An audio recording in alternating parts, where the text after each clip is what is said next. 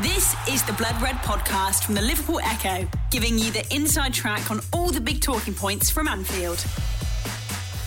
Hello, my name is Paul Wheelock, and welcome to your latest podcast on the Blood Red channel. International breaks give you the chance to reflect, but I don't think you'll find a single Liverpool supporter who would argue with the move Jurgen Klopp made in the summer when he signed Alisson Becker and ended any hope Loris Karius had of starting the season as the club's number one. But questionable Instagram videos aside, it was still hard not to feel a degree of sympathy for Karius after his Champions League final nightmare carried over into pre season. Now, if reports have you believe, the start to his two year loan spell with Besiktas in the Turkish Super League has continued on the same theme. So, to find out whether that's true or not, and to see if Karius will be returning to Anfield sooner than expected, I spoke to Turkish football expert Emre Sarigul. Emre is based in London, but he's got close contacts with Turkey's leading clubs, including Besiktas, and he gave me the real story of the German goalkeeper's time in Istanbul so far. It makes for interesting listening.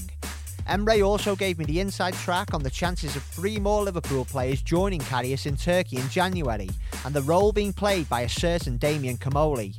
I hope you enjoy this show, and if you get a chance, it'd be great if you could subscribe, rate, and review the podcast we produce on the Blood Red channel. The Blood Red podcast from the Liverpool Echo. Well, hi, Emre. Thank you very much for joining me on this podcast to talk Loris Karius and a few other things that hopefully our, our listeners will be interested by. How are you, mate? You okay? I'm good, thanks. How are you? Yeah, not bad. Looking forward to the real football returning this weekend after the international break. Uh, but we'll, we'll talk about one player who's currently not at Liverpool, but uh, he's still obviously in the minds of uh, Liverpool supporters, and that's Loris Karius. Uh, his future looks set to be a big talking point of the summer uh, until Jurgen Klopp signed Alisson Becker, and, and Karius was subsequently sent on a two-year loan to Besiktas. Now, the reports we've received back here on Merseyside have not always been that flattering. How, how exactly is he getting on? I think the media's been a bit unfair, and and I um, need to point out what's going on with Karius is that he hasn't actually been that bad, nowhere near as bad as has been made out. Um, what's happening is the Turkish media have clocked on to the realization that if they put out a bad news on Karius, it's going to get picked up over here. So what they're doing is pulling out news that isn't completely accurate. Um, and pretty, they they put out a lot of sensational stuff because they know it's going to get traction over in England. So obviously, in today's era, traffic's very important. So they're going for the traffic. But I mean, in terms of how he's actually been doing, he's actually been well received by the fans. Um, I've spoken to the club directly. They're pleased with him. Um, the managers kept him as his first choice goalkeeper. And I think a lot of it's just been blown out of proportion. Yeah, and because you look at it, it's interesting me to say that because say the naked eye would say he's played eleven games, he's conceded sixteen. But I've been reading some of your stuff. Could you just, uh, you know, explain to people that it, there are mitigating circumstances for that, not just his own form? Is, is, is it a bit of a different time for Besiktas at the moment?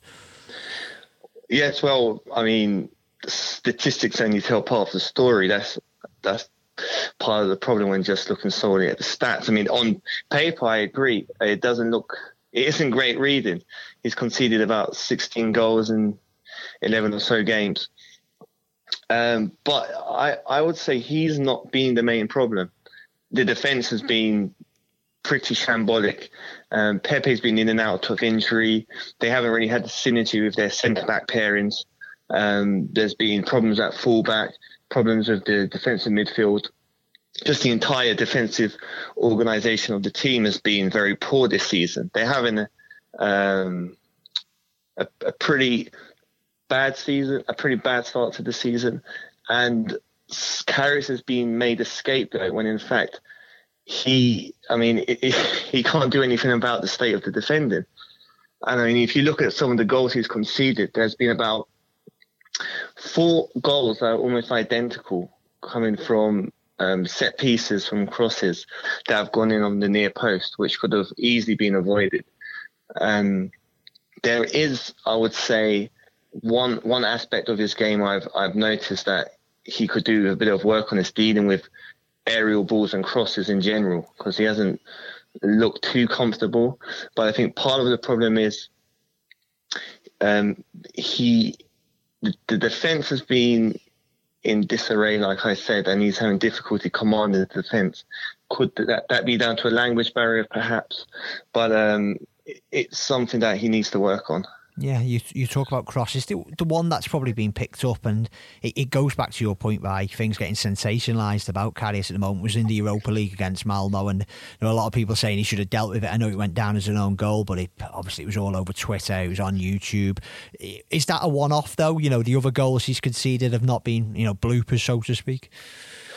I mean, the goal that everyone said was a blooper. It, he he's quite unlucky. I mean he's conceded three own goals, and that goal that was a blooper was actually an own goal. It took a wicked deflection. I mean, could he have done better? Perhaps, but I mean, I don't think if another goalkeeper conceded that, the um, I mean, there would have been such an outrage as what happened with Karius. I mean, he he was destroyed after that goal. When, I mean, it wasn't he wasn't completely to blame. So he, he, I mean, he's letting three to four own goals.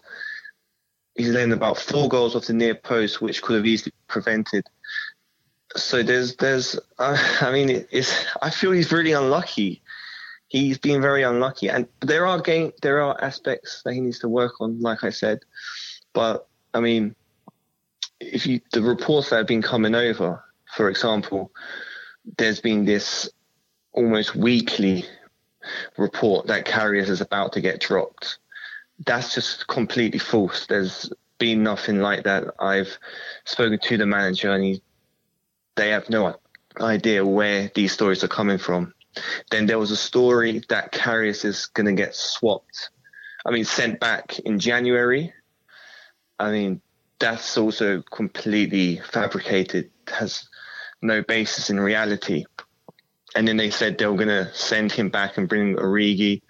I mean, these stories are, are, pretty fanciful, and I think if anyone looks into them in detail, they'll see how, uh, like, just just how ridiculous some of these stories are. And then there's also his, uh, they, I mean, another part of the the whole Karius um, experience so far in, in Turkey has been he's been labelled a bit of a Casanova. so they're saying um, he's been apparently messaging girls on Instagram and sliding into their DMs. but he's a single guy. Uh, he hasn't committed a crime. Um, the girls who have been reporting this, some of them have even owned up and said, "Look, it's not really that big a news story. He's a he's a single guy, and he messaged a girl on Instagram. It shouldn't even be a story, but it is. Yeah, but on the good side of that, I suppose it. You know, I can't. I don't think I would have been alone in, in, worrying about a bit about his state of mind after what happened in the Champions League final in Kiev, and it that, that kind of cloud did seem to to hang over him in pre-season in the games he played for Liverpool. But has he been popular in Turkey? You know, it seems like he's getting himself out and about in the city. He's not locked himself away. Oh no, he's actually. I think he's done a great job getting to know the fans, getting to know the club. He's all he's often seen in the Besiktas area. So Besiktas is an area of Istanbul, which is um, it's a residential area. There's lots of cafes and um, restaurants. It's pretty central. So he, I mean, in general, when players go to Turkey, especially players from abroad, they like to go to the outskirts and not really um, get involved with the fans and daily life in in the main in the downtown areas of the city. But Karius is always seen in the cafes in restaurants. He he's always talking with fans. He's you can see him taking photos and selfies with them or having a convo. So I think the fans have actually taken to him. Um, in general, there's there's a pretty good perception of him among the fan base, and he isn't one of the players that the fans are unhappy with in terms of the team's recent form. So from, I mean, that side of things, I think he's done a great job, and it's been pretty good for his confidence because once the fans get behind you, especially in Turkey, um, I mean, they really get behind you. They call you over after every game.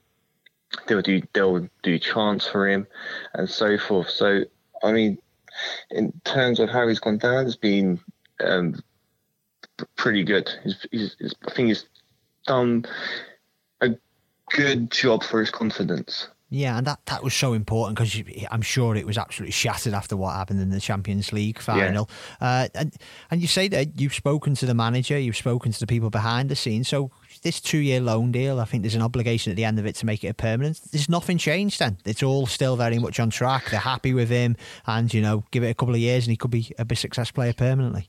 Yeah, nothing's changed. They're happy with him.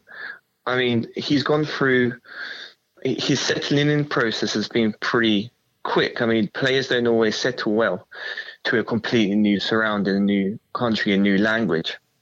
So they're actually very happy with how well he settled in, and he's gone out of his way to um, get a. He, he's staying near the Besiktas area instead of on the outskirts. So he's done an active effort to get in and um, be a part of the club and the tradition and the culture.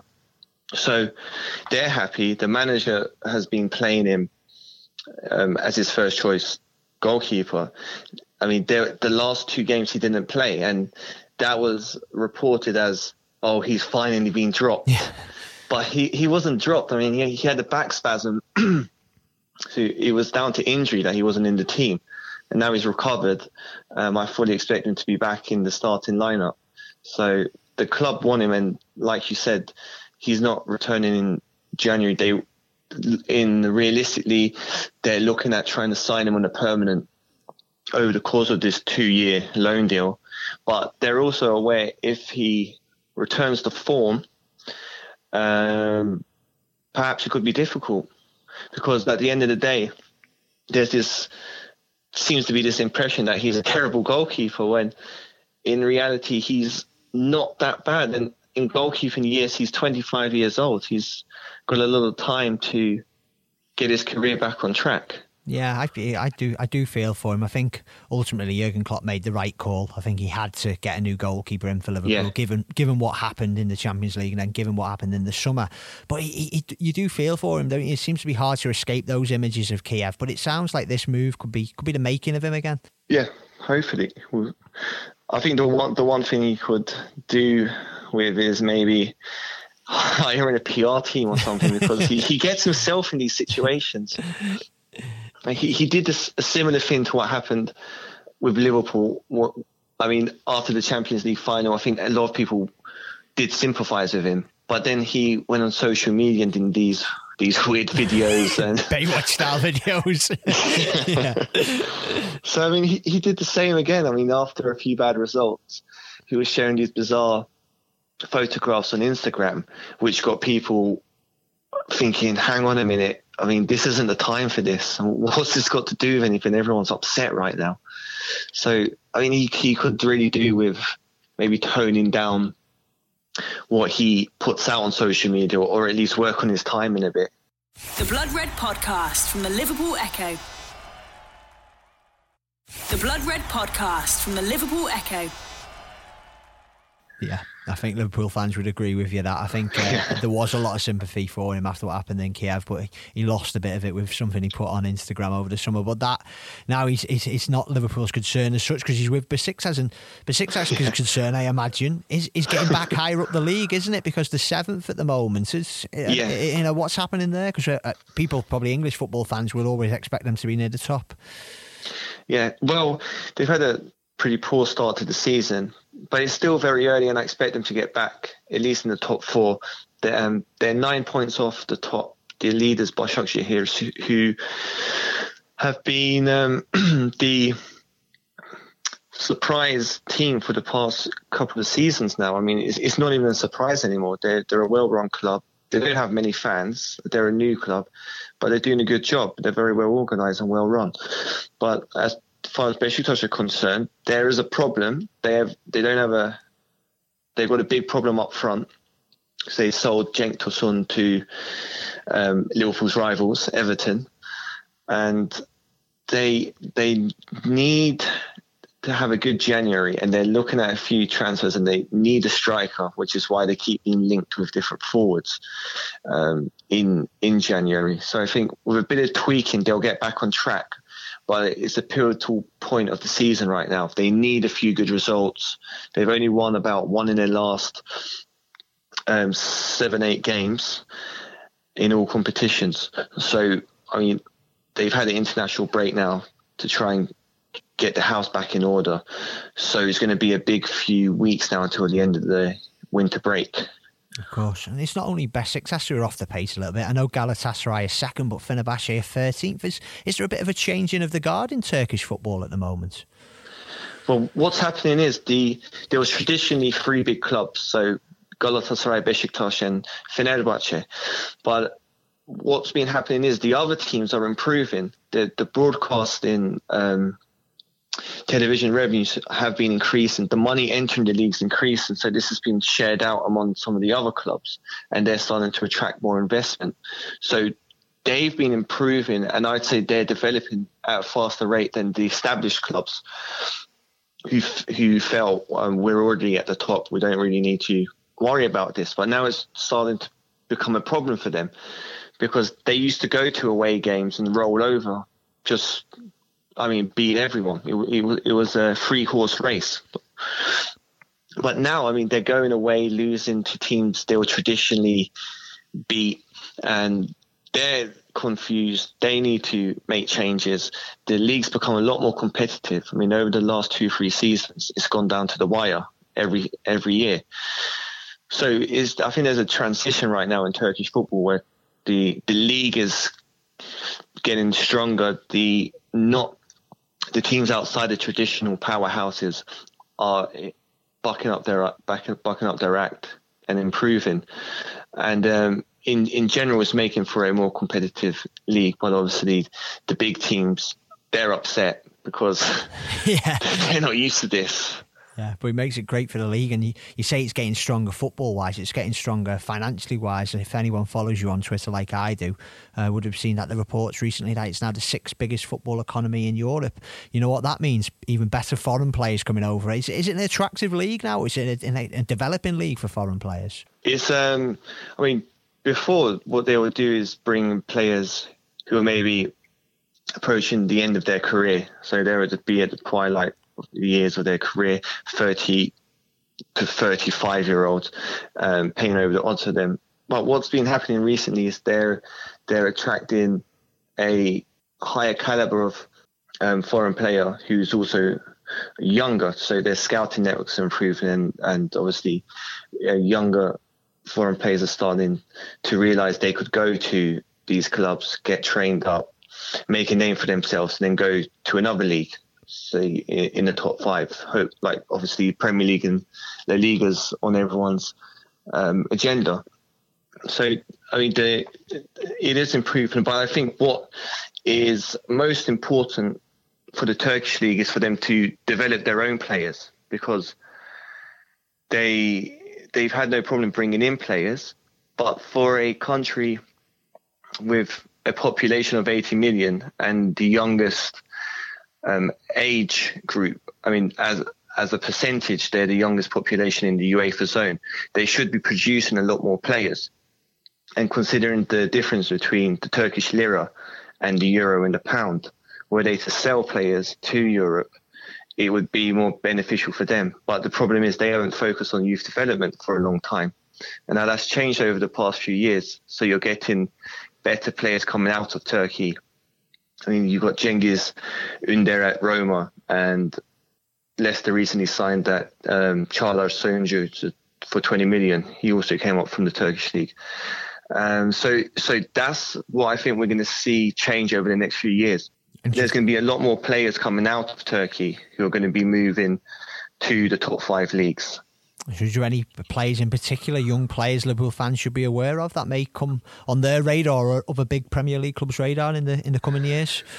Well, I think right now um, there's a club called Altınordu who everyone should be keeping a close eye on, and they're in the second tier right now. But I mean, their aim is to make it's like a Bilbao Athletic Bilbao yeah. Cantera system. So they're making a completely homegrown side they're not transferring any players in from outside. They're, their um, facilities are very impressive. They've got grounds all over the west of Turkey. they've they're producing some very impressive talents. Those two players I mentioned, they're from their academy, and I just see that um, improving as the years go on with that club. But in terms of now, right now, there's a few good defenders who look pretty exciting.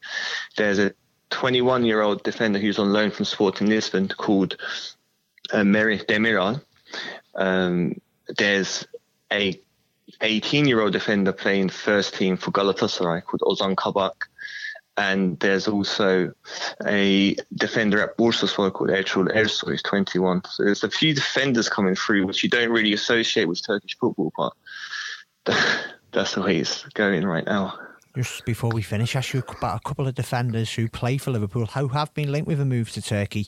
Uh, Joel Matip, uh, who's been linked with Fenerbahce, who, if people who are listening are aware, now under the caretaker control of Erwin Koeman, Ronald's brother, after Philip Cocu was sacked. Uh, and then today, just before we speak, I, I noticed some uh, reports on news now about Alberto Moreno, who's a free transfer at the end of the season going to Fenerbahce. Can you shed any light on uh, the, the veracity of those reports? So what's going on with Fenerbahce is their sporting director is Damien Comolli. Yeah, none other. Has, yeah, none yeah. other than Damien Comolli. So he's trying to pull strings with his old connections at Liverpool and the Premier League club, clubs that he used to be at. So, I mean, they need defenders. They need a complete squad overall.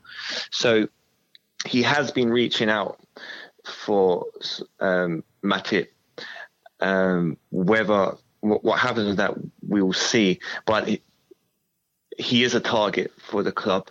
Um, with regards to Origi, Galatasaray have made an approach for Origi. They want him on loan, but I think Liverpool want to keep him closer to home right now. And Galatasaray aren't going to pay 20 million or a permanent fee because of financial fair play. So they're only looking for a loan. It looks pretty unlikely right now, but you never know the transfer window. Yeah. If he hasn't got an offer from a permanent offer towards the end of the towards the end of January, that could all change.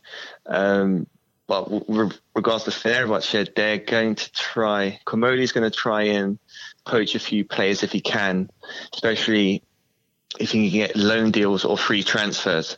I don't think we're going to see any um, offers for a permanent move in January because right now they're under financial scrutiny from financial fair play. So they have to curb their spending this winter and plan ahead for the summer. So I think that's what we're going to see. How is his uh, appointment being taken in Turkey? He's, you know, he wasn't held with the best regard by Liverpool. He, he, it's a big position. He's got the director of football. Is that right? Yes, I mean he was. So what happened with Fenerbahce is they have a new club president called Ali Koç, who is from the Koç family, who are one of the most powerful, influential families in Turkey. Um, certain brands such as um, Beko and others are part of their their group. So there's there was so, a very high expectation when he took charge of how he's going to transform the club and all the changes that he's going to bring in. So Damien Comolli was one of his star names that he brought onto the team, but um, it's been a bit of a mixed. He's had a mixed response so far because, I mean, just a few weeks ago, Fenerbahce were hovering above the relegation zone, which is just unthinkable. It's, I mean, it's just a complete enough to shock. Nobody was expecting that. So he's under a lot of pressure to deliver. So he needs to make a few transfers that are going to make a difference because so far it just hasn't worked. I mean, the appointment of Philip Cocu, as you mentioned, it did completely failed and now he's been fired. Funnily enough, his assistant, Erwin Koeman, has managed to get a few good results together. But Comolli needs to make a few um, clever moves. Otherwise, I think it's going to be difficult seeing him having a long term future at the club. No problem. Just a final one. You mentioned Origi, who has been heavily linked with Galatasaray, which which you, you said there. You give us the insight into it. It may not be a permanent deal. It may be a loan, but would he get game time there at Galatasaray? Because that's the one thing he's lacking here. He's, he's, he's appearances this season you can count on one hand. Would he get a game at Galatasaray? Would he start in the starting lineup? Oh, definitely. If he were to move in January, he would start. As long as he stays injury free, he'd start every game until the end of the season. Because they currently have just one out and out striker, and he's injured half the time. So he's been playing wingers as makeshift forwards. He's even been playing defenders up front at times.